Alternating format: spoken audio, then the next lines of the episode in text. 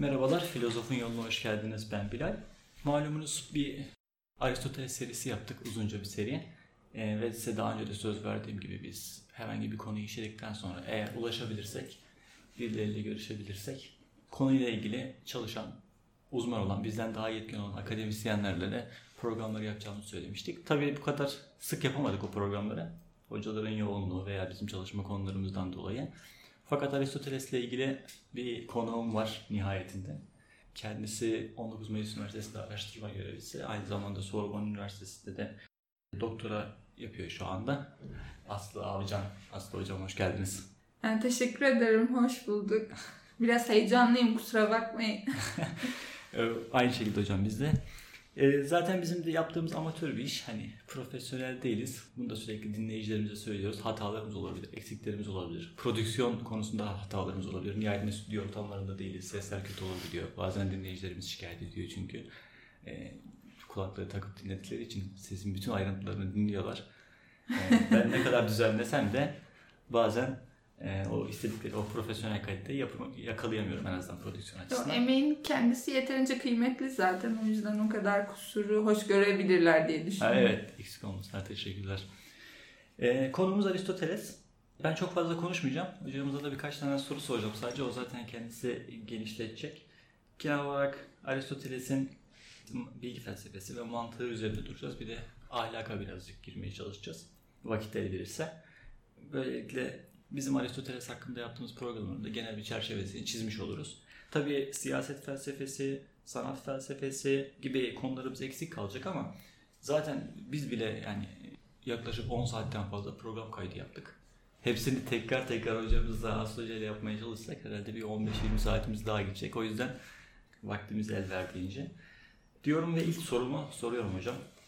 Aristoteles'i biz anlatırken de hep şey demiştik. Daha doğrusu bizim ana kaynağımız olan Ahmet Arslan'ın e, İlk Çağ Felsefe Tarihi serisinin 3. E, cildinde Aristoteles'i ilk felsefe tarihçisi olarak e, ifade ediyordu. Bunun sebebi de kendisinden önceki hiçbir filozofun yapmadığı şeyi daha önceki filozofların düşüncelerini bir araya getirmiş, sistemli bir şekilde ele almış. Daha sonra bunları eleştirmiş ve onlara katıldığı ve katılmadığı noktaları e, aktarmıştı. Bu sayede ilk felsefe tarihçisi oldu. Ama aynı zamanda yöntemsel açıdan da yani bir metot olarak da modern çağ bilginlerinin de ilk örneklerini oluşturduğunu söylemişti Ahmet Arslan. Çalışmaların içeriği ve genişliğe bakılınca da anlaşılabiliyor bu iddia. Sadece felsefe alanında değil, bilim alanında da benzer çalışmalar yaptı. Mesela biyoloji, zooloji alanında yaptığı ilk çalışmalar, hayvanların sınıflandırmaları, bazı bilimlerin doğrudan kurucusu oldu. Öyle ki mesela biz bilim tarihi konularında, bilim tarihi derslerini işlerken de e, Aristoteles de yine bilim tarihi dersinin e, vazgeçilmez figürlerinden biri haline geliyor. Bilim alanında da çok önemli gelişmeler yapmış. Sadece mantık alanındaki gelişmelerden dolayı değil, yöntemsel açıdan da e, katkılar sağlamış. Haliyle Aristoteles'in bilimci kimliği, bilim adamı kimliğiyle filozof kimliği e, ayrı ayrı karşımıza çıkıyor.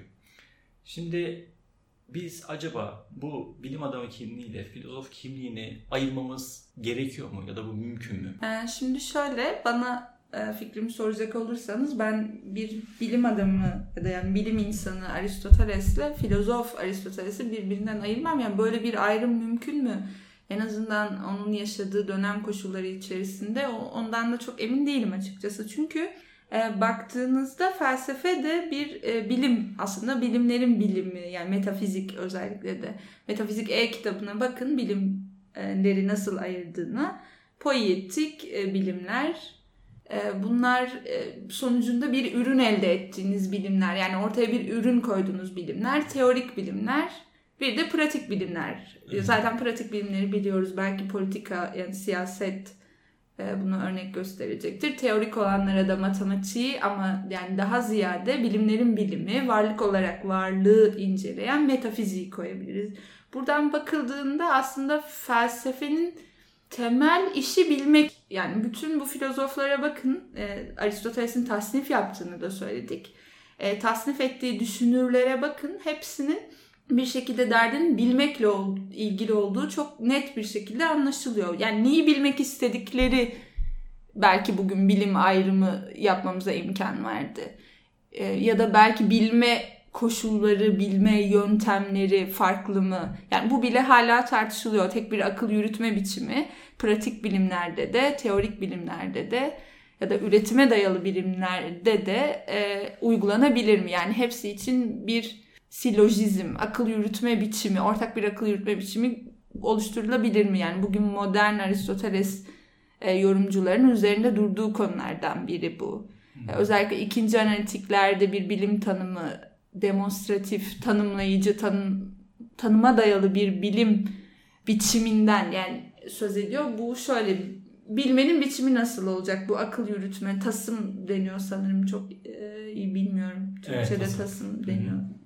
Öyle bir şey ki biz aslında bu, bu anlamda bakıldığında bir bilimi yani bilimden ne anlayacağız? İlk önce bunu açıklığa kavuşturmak gerekebilir diye düşünüyorum. Bu ayrım yani felsefe ve bilimi ayırmadan önce filozofyaya bakın. Hikmet sevgisi yani bilgelik sevgisi gibi anlaşılabilir. Yani işin temelinde aslında bilmek var. O yüzden evet. yani bana kalırsa ayırmak çok doğru değil. Yani felsefi bilgiyle felsefi bilgi konusunda yapılan uğraşla bilimsel bilgi bizim bu sınıflamayı bugün yapıyoruz zaten. Daha önce böyle bir sınıflama yoktu. Ya sınıflama vardı ama bilginin türü yani bilgi türü olarak belki bakabiliriz ama bun, bundan da şüpheliyim aslında. Yani ben yani bilim dediğinizde şöyle bir test etme aracınız olabilir. Bilim nedir diye sorun. Yani Aristoteles'te bilim nedir diye sorarsanız bana ben şöyle cevap vereceğim. Tek bir genosunun olup olmadığını bakarım. Yani bilim dediğiniz neyi inceliyor? Matematik madde biçimsel varlıkların o maddeden soyutlanmış biçimlerini inceliyor. Bir soyutlamayla diyebilirim ya da işte fizik o madde biçimsel yani madde ve biçimi haiz varlıkların hareketini ve hareket ilkelerini inceliyor diyebilirim. Yani çeşitlemeyi aslında bilimin nesnesi, o bilime tekabül eden şey üzerinden yapmak daha akıllıca. İşte metafizik neyi inceliyor? Ee, varlık olarak varlık, usyayı, tohunu. Yani böyle söylenebilir. Daha çok burada belirleyici olan sanırım nesnenin kendisi. Yani burada nesne demekten de imtina ediyorum. Çünkü antik Yunan söz konusu, yani antik Yunan düşünürleri söz konusu olduğunda bu bugün ya da Kant sonrası anladığımız nesne anlamında evet. bir nesne ya da işte Descartes'la kimi bilginin yani. konu ettiği şey. Evet varlık. yani o bilginin içeriği denebilir belki. Hı. Ama imtina etmek lazım bu kavramları kullanırken felsefede. Yani evet, özellikle metafizik alanında bir nesne kavramını kullanmak zor olabiliyor. E, o zaman yani sizin yaklaşımınıza göre felsefede bilimler aslında çok farklı değil. Aralarındaki farklılıkların sebebi de hangi konuyla ilgilendikleri temelde. Doğru mu anlamışım? Evet yani bilim hala işte felsefe ve bilim e, farklı değil dediğinizde bile bir farklılık ortaya koyuyoruz ya. O yüzden aslında zihnim böyle çalışmadığı için biraz anlamakta zorlandım sanırım. Yani şeyi ayırmıyorum Hı-hı. ben. Evet evet tamam. Yani Aristoteles'in de ayrılmadığını düşünüyorum. Hı-hı. Hangi alanda çalışıyorsa o alana özgü çeşitli yöntemler veya yaklaşımlar gerektiriyor. Yani bugün de kimya veya e, fizik alanında çalışmalar yaparken her ikisini de bilim diyoruz ama arada bazı farklılıklar oluyor. Tamam, nesneyle ilgili. Hı hı. Hangi veçesini inceliyor? Belki o da ha. belirleyici olabilir. Bir de birkaç şey de bu tasnifçiliği ya da felsefe tarihçiliği ile ilgili söylemek istiyorum. Şimdi bence Aristoteles'te bu her şeyden önce yani şey sahiyle yola çıktığını düşünmüyorum. Aa ben bundan sonraki bu alanda ilgilenmek isteyen genç e, felsefe meraklılarına e, bir böyle kitap bırakayım, eserler bırakayım. Daha önce yani benden önceki düşünürler ne söylemiş bunu anlatayım gibi böyle bir tarihçi kimliğiyle yani öyle bir sahipli yola çıktığını hiç düşünmüyorum. Daha çok bir metot e, sizin de değindiğiniz gibi aslında ya şimdi benden öncekiler ne söyledi? Önce bunu bir anlayın. Konu nasıl tartışıldı, nasıl ele alındı? Ben nereden itibaren alıyorum? Yani nerede bırakıldı bana? Bugüne kadar ne söylendi? Ve ben ne söyleyeceğim? Aslında hep şöyle bakın şimdi bunlar böyle böyle böyle söylediler ama bu iş böyle değildi demek için. Yani hepsini bir anlamda kullanıyor diyebiliriz. Böyle tabii ki bunu tırnak içinde söylüyorum. Yani Türkçe'de bu her yere gidebilir ama yani sahiden kendi fikrini daha e, anlaşılır, daha açık kılmak için daha önceki düşünürlerin söylediklerinden yola çıkıyor ve baktığınızda e, metafiziğin özellikle ilk, ilk iki kitabında ama özellikle ilk kitabında Alfa'da ilke yani her, hareketin kaynağını e, bize verecek olan ya da hareketi açıklamaya imkan sağlayacak olan ilke, neden bunlar üzerinde dururken kendinden önceki düşünürler ne söyledi bunları anlatıyor. İşte doğa filozoflarından bahsediyor, Thales'ten bahsediyor, işte Anaximenes. Bunlar hep unsurlar, doğada buldukları unsurlardan hareket ettiler diyor. Sonra e, Pisagorcular, e, Pitagorasçılar Platon'dan bahsediyor. Arada Herakleitos. Yani hesaplaştığı düşünürlerin listesi verilebilir ama yani hepsini bir şekilde çürütmek için. Hmm e, aslında çürütme yani bu yöntemi kullandığını söyleyebilirim. nihayetinde bir gelenek de var o dönemde. Yani insanlar felsefe okuyorlar, biliyorlar. Kitaplar satılıyor. Bir de tabii e, Aristoteles ve özellikle Platon'un karşısında olan sofistlerin o filozoflara yönelik eleştirileri var. Belki onları haksız eleştirdiğini de düşünmüş olabilir. Ki en azından onların fikirlerini doğru aktarma gibi bir kaygı da gütmüş olabilir herhalde. Çok doğru aktarıp aktarmadığı da aslında tartışmalı. Bu alanda da yeni çalışmalar yapılıyor. Özellikle Platon'la iliş- olan ilişkisi bağlamında. Çünkü Platon'un pek çok düşüncesi Aristoteles tarafından çarpıtıldı. Ya da şöyle yani Platon diyaloglarla konuşan, e, evet. yani diyalog üzerinden e, derdini e, anlatan, o derdini ortaya koyan bir düşünür diyebiliriz. Burada tabii Sokrates'le yani historik, tarihsel olan Sokrates'le Platon'u ayıracak mıyız? Bu tartışmaları şimdi bir kenara bırakıyorum. Ben Platon demeyi tercih edeceğim ama yani o diyaloglara baktığınızda e, bir de açın metafizin işte Aristoteles'in Platon'a yönelttiği eleştiriler kısmını okuyun. Bu özellikle ilke olarak kendine Platon neyi seçti? Doğayı, evreni, hareketi açıklamak için derken Timaios'la karşılıklı bir okuma yapabilirsiniz ama onun haricinde ya Platon bunları nerede söyledi diye kendinize alamayacağınız şeyler söylüyor hmm. Aristoteles.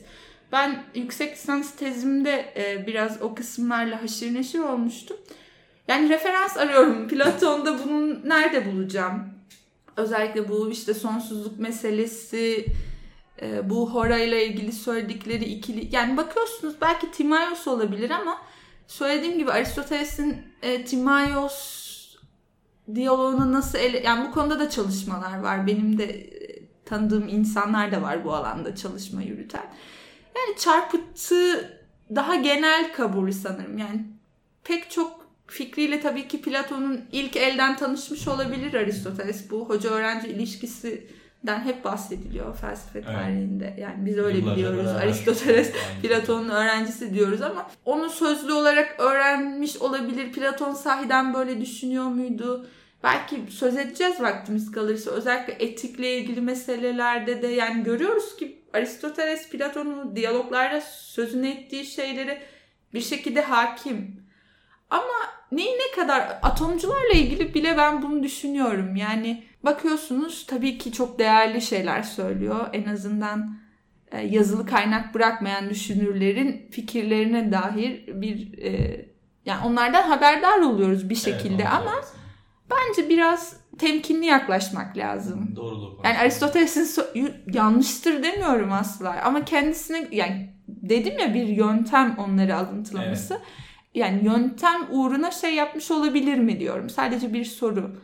Kendi fikrini bir fikri var. Tabii ki onu söylemek için bunlardan yararlanıyor. Daha önceki düşünürlerin söylediklerini çürütmek ona ne gibi bir katkı sağlayacak kendi fikrini olumlamak için? Buna bakmak lazım. Biraz kırpmış olabilir diyorum sadece. Hmm. Yani çarpıtmak... İşine geldiği yerler almış olabilir. Olabilir. Yani, yani, yani insan en nihayetinde yani. Çünkü hepsinden bahsetmek zorunda da değil. Aristoteles evet. hemen hemen zaten her konuda fikri olan bir düşünür oldu. Evet. Peki o zaman şeyine girelim biraz, mantığına girelim isterseniz biraz. Aristoteles için mantık yalnızca düşüncenin, doğru düşüncenin yasaları değildi. Aynı zamanda onun bir bilim yapma metoduydu.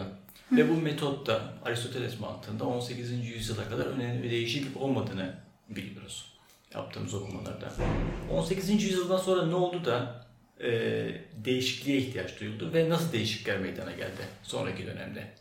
Aslında şöyle, ben şimdi işin antik Yunan felsefesi çalışan tarafındayım. O yüzden 18. yüzyıl sonrası e, mantığı neden nasıl değişti sorusuna Aristoteles'te neydi ki üzerinden ben cevap vereyim. E, belki bunu işte 18. yüzyıl sonraki tartışmalara daha hakim olan insanlar ya da bu alanda özel bir ilgiyle çalışan insanlar kendi cevaplarını kendileri bulsunlar ki şeyi düşünüyorum. Biz de ilerleyen derslerimizde zaten bu konulara geleceğiz. Evet çünkü yani koca bir e, tarih var önümde. Yani ben nasıl bir kırılma olduğundan kendi dilim döndüğünce bahsedebilirim tabii ki yani bahsedeyim ama e, ben daha çok o Antik. e, çizginin bu tarafındayım. Yani öncesinde neydi ya da özellikle Aristoteles'te neydi?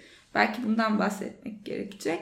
Şimdi Aristoteles'in mantık eserleri denildiğinde e, bunu birinci yüzyılda yaşamış en ünlü Aristoteles yorumcularından biri olan Rodoslu Andronikos Aristoteles'in belli eserlerini organon Evet. alet araç anlamına da geliyor. Başlığı altında topluyor. Ve buna baktığımızda bu başlık altında toplanan eserler nelerdir diye sorabiliriz. Belki bir fikrimizin olması için e, iyi olur bu yani bu soruya cevap vererek başlayalım. Şimdi kategoriler yorum üzerine birincil analitikler, ikincil analitikler, yerler ve e, sofistçe çürütmeler, sofistlerin yanlış çıkarımları. Bu, bunu nasıl e, çevirirsiniz? Bunun çevirisiyle ilgili de zaten sıkıntılar mevcut.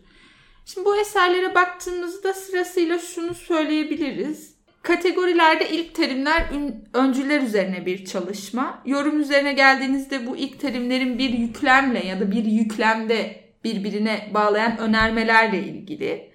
Genel olarak analitikler yorum üzerine, üzerine de ortaya konan önermelerin bir akıl yürütme formunda nasıl bağlanması gerektiğini anlatıyor.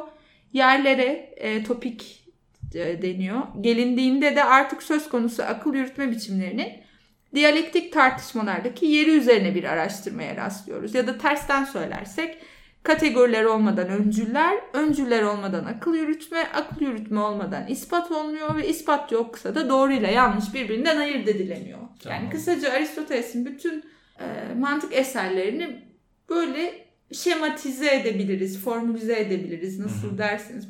Biraz önce de değinmeye çalıştım.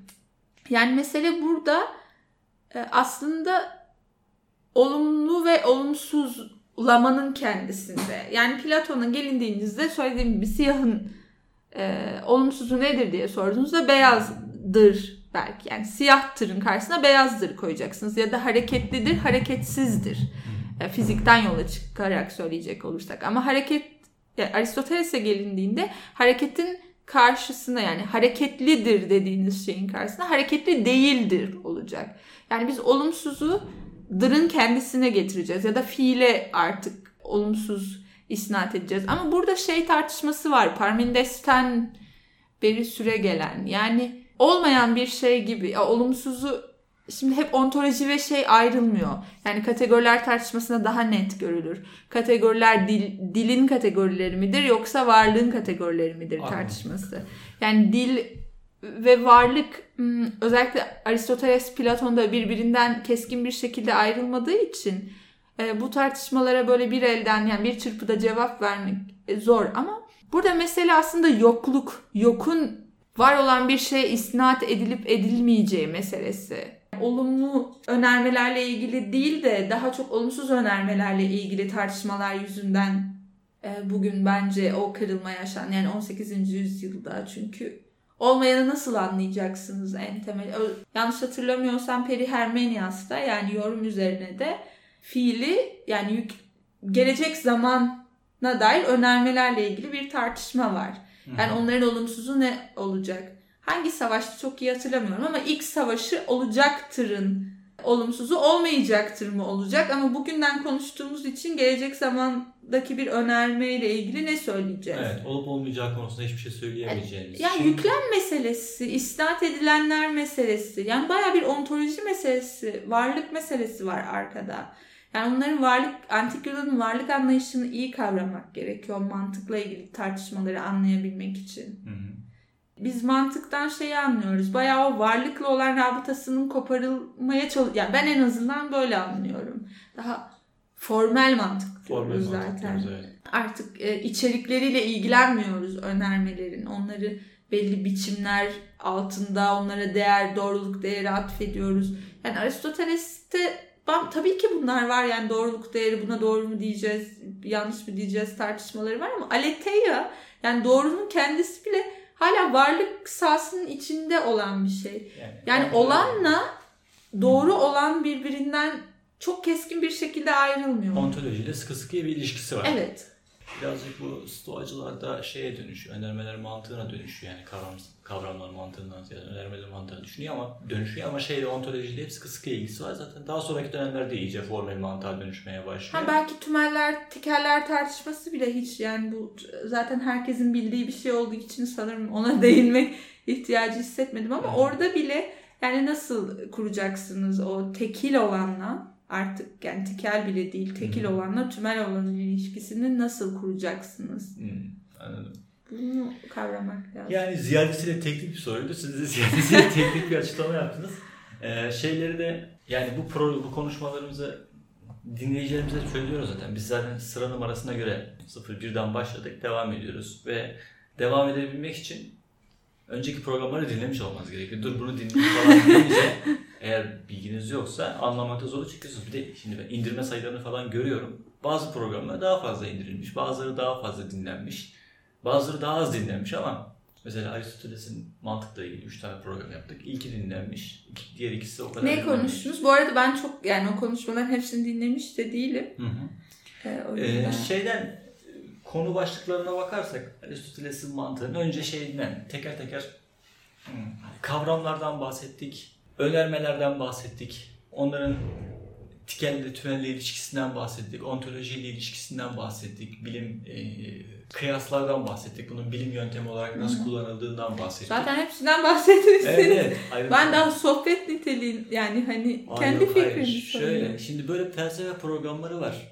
Çok spesifik konular seçiliyor. İşte Hegel'in devletin kutsiyetiyle ilgili düşüncesi diye mesela çok özel bir konu hakkında konuşulan programların sayısı Türk Türkiye'de de var. İn- yine yabancılarda daha fazla var İngilizce podcastlerde ama bizim amacımız şeydi bu programı yapmanın amacı e, sistematik, e, geniş çerçeveli bir felsefe vermek yani.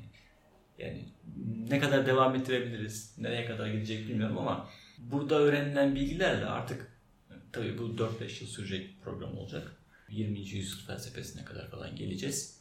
Kolaylıklar diliyorum. Ha, evet. Çünkü yani bir dinleyicilerimize Descartes dediği zaman bir lisans öğrencisi kadar olmasa bile en azından derslerini çalışan, kitap okuyan bir lisans öğrencisi kadar olmasa bile Descartes hakkında bir şeyler söyleyebilecek veya herhangi bir filozof hakkında daha doğrusu dönemler hakkında, dönemler arasındaki farklılıklar hakkında haliyle teknik bilgi veriyoruz bu böylece. Daha sonra bu teknik bilgileri de diğer filozoflarla karşılaştıkça kıyaslamalarını falan da vermeye çalışıyoruz. Veya en azından şu programı dinleyip ondan sonra buraya gelin gibi bilgiler veriyoruz.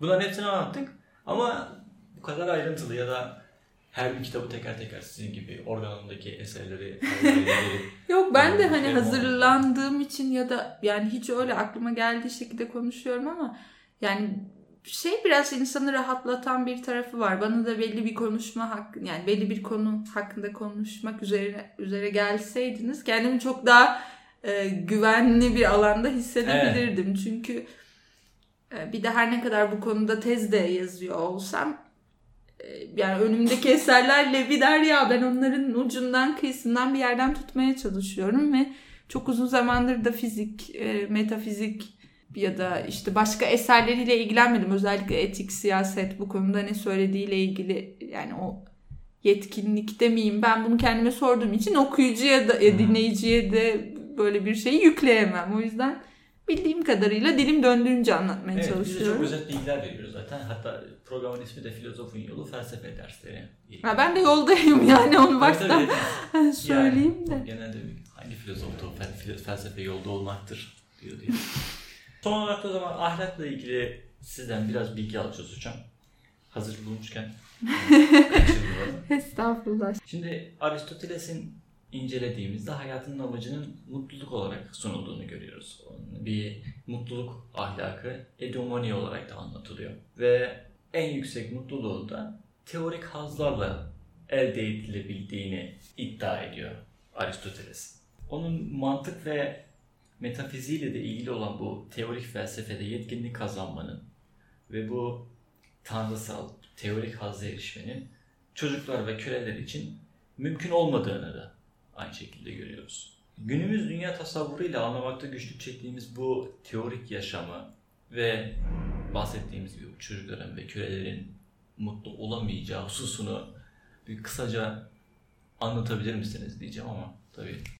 Şöyle bu programın benim için genel yani aklımda kalacak cümlesi herhalde şey olacak. Aristoteles'te bilim nedir? E, bu testim benim yani alıyorum soruyu ve şimdi etik geldi karşıma. Şeyi soracağım. Etik bir bilim olacaksa etik neyi inceleyecek? Yani böyle ilerliyorum. Bilmiyorum yani Aristotelesçiyim bu konuda. Kafam böyle çalışıyor sanırım. Aslında haz dediğiniz işte mutluluk bu kavramlar o kadar işte erdem belki dahil edilebilir. O kadar birbirinin içine geçmiş, iç içe geçmiş kavramlar ki Aristoteles düşüncesinde.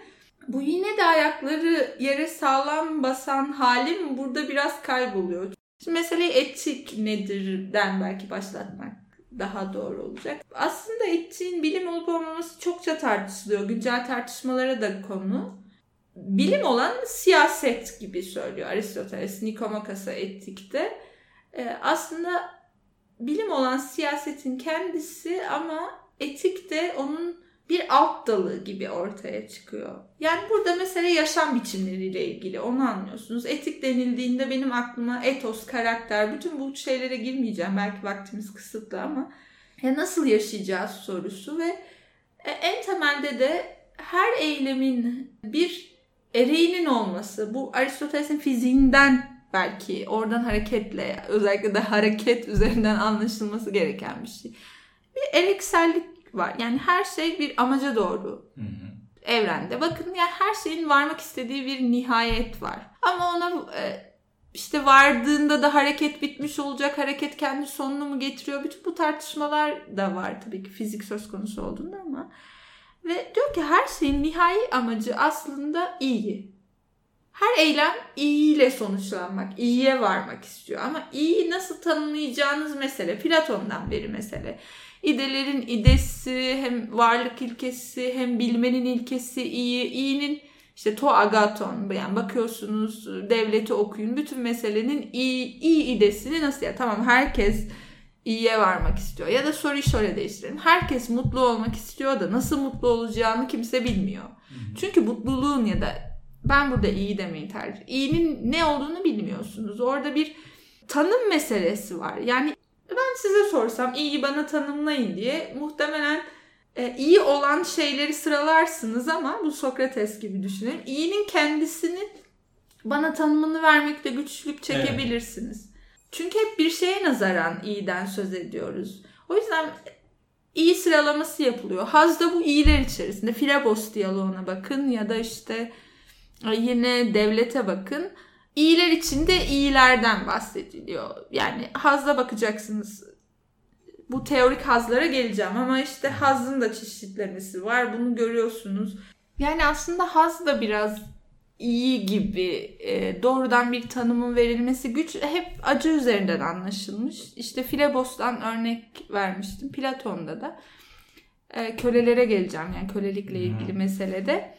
Yani Platon'da da hep bir e, ihtiyacın giderilmesi, bir eksikliğin yok edilmesi gibi. Yani haz bir eksiklik üzerinden tanımlanıyor. Ama o eksikliğin kendisi acı mıdır, değil midir? Bunlar da başlı başına bir sürü tartışmaya konu olabilir referansını bilmiyorum. Tam olarak bunu nerede yani nokta atışıyla referans söyleyemem ama bu kölelikle ilgili meselede bir tahminim var.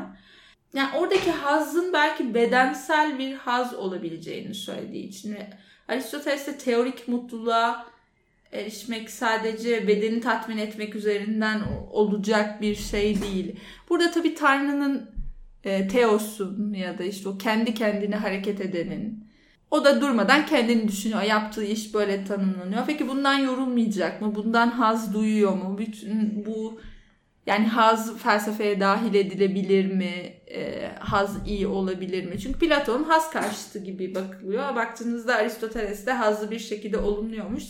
Her ne kadar bir eylemin amacı iyiye ulaşmak olsa da yani haz haza ulaşmak olmasa da haz da bir şekilde o eyleme eşlik eden bir şey gibi. Bir hareket üzerinden açıklanıyor. Yani o hareketin eşlikçisi bir anlamda böyle söyleyebiliriz. Ee, bu, bu fikirlerle işte yani hemhal olmuş Aristoteles ama bana kalırsa Aristoteles'in Platon'dan etkilen en çok etkilendiği alan etik e, alan. Yani bu etik tartışmalar ya da iyi, haz bu tartışmalara gelindiğinde onun dev, e, devlet, Filebos, Lysis, Şölen, Menon bu diyaloglarından izler taşıdığını görüyoruz söylediklerinin. İki etiğinde de yani bana kalırsa Platon'u okumuş bir Aristoteles'le karşı karşıyayız. Ve özellikle böyle yakın zamanda bir e, tabii ki Fransızca ama belki çevrilir Türkçe'ye de bilmiyorum. Charlotte Murgier diye bir e, hocanın yine Fransa'da sanırım Ekol Normal'deydi. E, etik en diyalog yani diyalog halinde etik diye Aristoteles ile Platon'u aslında Aristoteles'i Platon'un tam da karşısına oturtup ikisinden birinin söylediğini olumlamadan ya da olumsuzlamadan onları konuşturmaya çalıştığı bir eser. Yani böyle fiktif bir şeyden bahsetmiyorum. Tabii ki onları karşı karşıya kon, koyup konuşturmuyor. Hayır hayır kurgu gibi de değil. Yani şöyle Aristoteles'in söylediklerinin Platon'dan nasıl izler taşıdığının bir secelesini çıkarmak hmm. gibi düşünün. Özellikle hazla ilgili meselelerde. Yoksa hani onları karşılıklı konuşturmuyor. Öyle ha, anladım. direkt kelime yani. anlamıyla öyle öyle anlaşılmasın. Ama yani bu mesele biraz e, haz meselesi ilginç. Tabii yani burada pratik bilginin doğası, hazın değeri ya da iyi, iyiden, mutluluktan ne anlayacakları e, yani bu söylediğim gibi başlı başına bir programın konusu olabilir. Ben de o yüzden kimsenin zamanını da fazla çalmak istemiyorum ama yani temel temelde sanırım Aristoteles'te gerçek mutluluğun varlığı, varlık olarak varlığı düşünmek üzerinden. Yani Tanrı ile bağ kurabildiğimiz yer belki bu düşün, düşünen tarafımızla. Evet. Yani aklımızla yani patetik olanla belki değil de poetik olan aklımızla oradan bir bağ kuruyoruz. Yani biz de kendimize dönüp e, mülahazalarda bulunabiliyoruz kendi düşüncemiz üzerine. Düşünce kendi kendini düşünebildiği için değerli sanırım. Burada pür bir, e, saf bir hazdan söz edilebilir. Çünkü hiçbir dışsal amaç yok. Zaten aşama aşama ilerliyordu bu. Hani e, bedensel hazlara e, veya toplum içerisinde mesela para gibi diğer hayatınızı idame hı hı. ettirecek, kalacak bir yer gibi e, temel ihtiyaçlarınızı, temel hazlarınızı karşılayacak yetkinliğe sahip değilseniz e, bir üst seviyeye geçmeniz de pek mümkün değil zaten. Ha zaten Aristoteles'te hep o söylenir ya yani bir sürü dış ya mutlu olmanız için bir sürü koşuldan bahsediyor. Evet. İşte zengin olacaksınız yeteri kadar. İşte aileniz, arkadaşlarınız özellikle dostluk meselesi mühim. Evleneceksiniz. Yani ya da orta yol etiği derler o mezotes ortayı bulacaksınız bütün erdemlerde yani bir, bir sürü koşulu var mutlu olmanın. Yani bunları belki gerçekleştirdikten sonra yine de diyor sizi en çok mutlu edecek yaşam teoriya yaşamı. Yani o ihtiyaçlarının ihtiyaçlarınızın giderilip giderilmemesi tartışma bile değil. Tabii ki gidereceksiniz evet. diye düşünüyor bence Aristoteles. Yoksa hep şey tasviri vardır ya biri Platon ve Aristoteles için biri göğü biri yeri gösteriyor. Yani o bir anlamda aslında sağ hiç öyle göğe bakarak mutlu olamayız bana kalırsa Aristoteles'e göre. Şeyde daha... Tabii ki karikatürize etmek için söyledim. Platon'u da öyle yani, göğe bakan bir adama indirgemiyorum yani. Evet. Şeyde idealistlerde var biraz bu. Yani benim de şimdiye kadar yaptığım yani öğrendiğim kadarıyla böyle sezgisel olarak hayatı kavrayış ideali bir hedefi söz konusu. Aristoteles bunu Platon gibi ya da daha sonra Hegel'in yaptığı gibi dile getirmiyor ama e, yine aklın içinde olduğu bir teorik hazdan da ama yani biraz bir benzerlik de kuruyorum sanki. Bu teorik akıl dediğimiz her şeyi olduğu gibi kavrama. Ya düşünsenize bir şeyi anlayınca hiç mutlu olmuyor musunuz ya? Bana o kadar çok oluyor ki bir şeyi tam kavradığınızda evet. ama bu biraz dile gelmesi zor bir şey çünkü kolay ifade edilmiyor. Yani siz sadece onu kavruyorsunuz ve orada akıllı varlık olduğunuzu fark ediyorsunuz bir anlamda. O böyle bir sezim mi ya da bilinç mi orada ne, ne var bilmiyorum ama yani aklının farkına varmak yani o aslında tanrısal tarafı bir de sonluluk sonsuzluk meselesi. Yani orada bir sonsuzluğu fark ediyorsunuz. Çünkü düşünmenin sonu yok. Yani o yüzden kendi kendini düşünen Tanrı e, sonsuzca hareket ediyor. Yani o aslında bütün bu tartışmalardan belki Aristoteles'e dair çıkaracağımız e, sonuç şey olabilir. Şimdi üç alanda konuştuk. E, mantık hakkında konuştuk. Genel anlamda bilim felsefe üzerinden konuştuk. Etiğiyle ilgili konuştuk. Hiçbiri birbirinden ayrılmıyor. Yani fiziğine dair bir fikriniz yoksa etiğini anlamanız mümkün değil. Evet. Ya da yani fizik 7. 8. kitapta o tanrıyla ya ben hep tanrı diyorum ama onu tabii ki teos ya da hareketsiz hareket ettirici. Aristoteles'i biz de etiği üzerinde de ayrıntılı bir şekilde durduk. Dediğiniz gibi fels sistem filozofu en nihayetinde önemli büyük bir sistem. Sistem filozofu. kurmuş mu Aristoteles mesela hani Yani şeyle mantığıyla ontolojisinin uyumlu ya da teolojisinin birbiriyle uyumlu olduğunu görebiliyoruz birçok. Yani sanki böyle bir formül var. Bu formülü kendi diğer alanlara da uygulamış gibi. Bir %100 aynı uyum belki söz konusu değil her seferinde ufak tefek değişiklikler, alanın doğasıyla ilgili değişiklikler de söz konusu ama bir yerde bir konuya yaklaşımından eğer o doğru bir kavrayışa sahip olursanız siz bir okuyucu olarak başka bir konuya daha nasıl yaklaşabileceği konusunda bir öngörüye en azından isabetli tahminlere sahip olabiliyorsunuz gibi görüyorum ben. Evet ama yani bu tek başına sistem kurmak için yeter. Yani aslında bu e, dönüp dolaşıp mantıkla ilgili meseleye dönebiliriz. Yani Aristoteles'in elinde malzemeler vardı ve bu malzemeleri her alana uygulamaya mı çalışıyordu yoksa işte o dönemin varlık anlayışı daha bütüncül öyle varlığı parçalara bölmeyen ama bir yandan da parçalara bölmek üzerine kurulu e, bir anlayış mıydı? Çünkü yani evreni nihayetine baktığınızda kapalı bir evren. Yani Evet. sınırlı bir evreni açıklamaya çalışıyor ve içinde bu parça bütün ilişkisini de e, kavramak lazım nasıl anladığını. Bütün bunların içinde bir e, düşünce geliştirmeye çalışıyor. Yani evet Evet. tutarlılıklar peşinde midir? Tabii ki öyledir ama e, yani sistem filozofu mudur bilmiyorum. O soruya da temkin yani ben Yani yine temkinli olarak yani. ben bir sistem kurayım demiş midir? Yani elbette bilemeyiz. Yani kendisine sormamız lazım soruyu. Keşke karşıma çıksa sormak istediğim çok şey. Yani daha sonraki filozoflar da aynı kaygı var mı diyor acaba? Yani e, Hegel'de de belki öyle bir kaygı yoktur. Hani Ya sistem ki. kurmak zorunda kalmıştır belki. Bilemiyorum. Belki Bir bizim onlara istinatlarımızdır. Evet. Nihayetinde öyle. Peki son bir kısa bir soru sorayım. Yani şimdi konuştuk o kadar Aristoteles hakkında. Yani özellikle daha çok ahlakı ve siyaset felsefesi herhalde insanları ilgilendiriyor. Ben de dinleyicilerime onu soruyordum zaten. Ee, bizler e, filozofların hayatlarından ilham alabiliyoruz, örnek alabiliyoruz onları. En temelleri zaten onların inşa ettiği hayatları yaşıyoruz belki. Filozofların, ekonomistlerin, e, kralların. E, bizim için sundukları hayatları yaşıyoruz. Aristoteles hayatında sizce hala ilham alacak, e, kendimizi, hayatımızı belirleme konusunda bize yardımcı olacak unsurları var mı sizce? Ya bana kalırsa ben başlı başına onun yaşadığı hayatı yaşamak isterim. Kişisel görüşüm.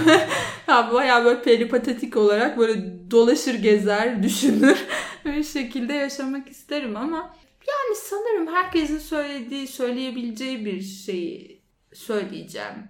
Yani o da şu olabilir. Aslında bu, ya kime sorsanız bunu söyleyebilir ama daha iyi bir dünya olurdu öyle olsaydı. Bu hani ne çok cesur olun ne korkak olun. işte ne çok cimri olun ne çok eli açık olun. var ya. Ölçülü davran. Hani ölçülü davranmanın insan hayatında çok şey kolaylaştıracağını düşünüyorum. Yoksa öyle yani tek bunu söylerdim herhalde. Ama bunu yani yaşamı kolaylaştırsın diye yoksa bir düşün yani işi düşünce olan birine söyleyecek olsam ya da yani Aristoteles yani ben ölçülülüğü almazdım bana kalsa daha belki böyle işte ben ruh çalışıyorum. hayır hayır. Yani ben Aristoteles'in e, ruhunu ruhuyla ilgili meselelerinde e, kendime rehber aldım onu. Yani ruhumu bölmek istemiyorum. O ne kadar her ne kadar bölmüş olduğu söylense de ben onun ruhunun bütün- işte bu hayvansa hayvansal. evet evet. Yani ben o ruh bütünlüğüne inanıyorum ve o konuda söyledikleri üzerinden herhalde düşünürdüm. Peki hocam teşekkürler. Vaktinizi aldık. Ben teşekkür ederim ki ya hata yaptım çok yaptım onun farkındayım ama Yani e, ayaküstü öyle yaptığımız sohbetler hani bunlar. öyle benim için keyifli bir sohbet. Bizim için de keyifli oldu. Çok teşekkürler. O zaman bir sonraki programımızda görüşmek üzere. Esen kalın.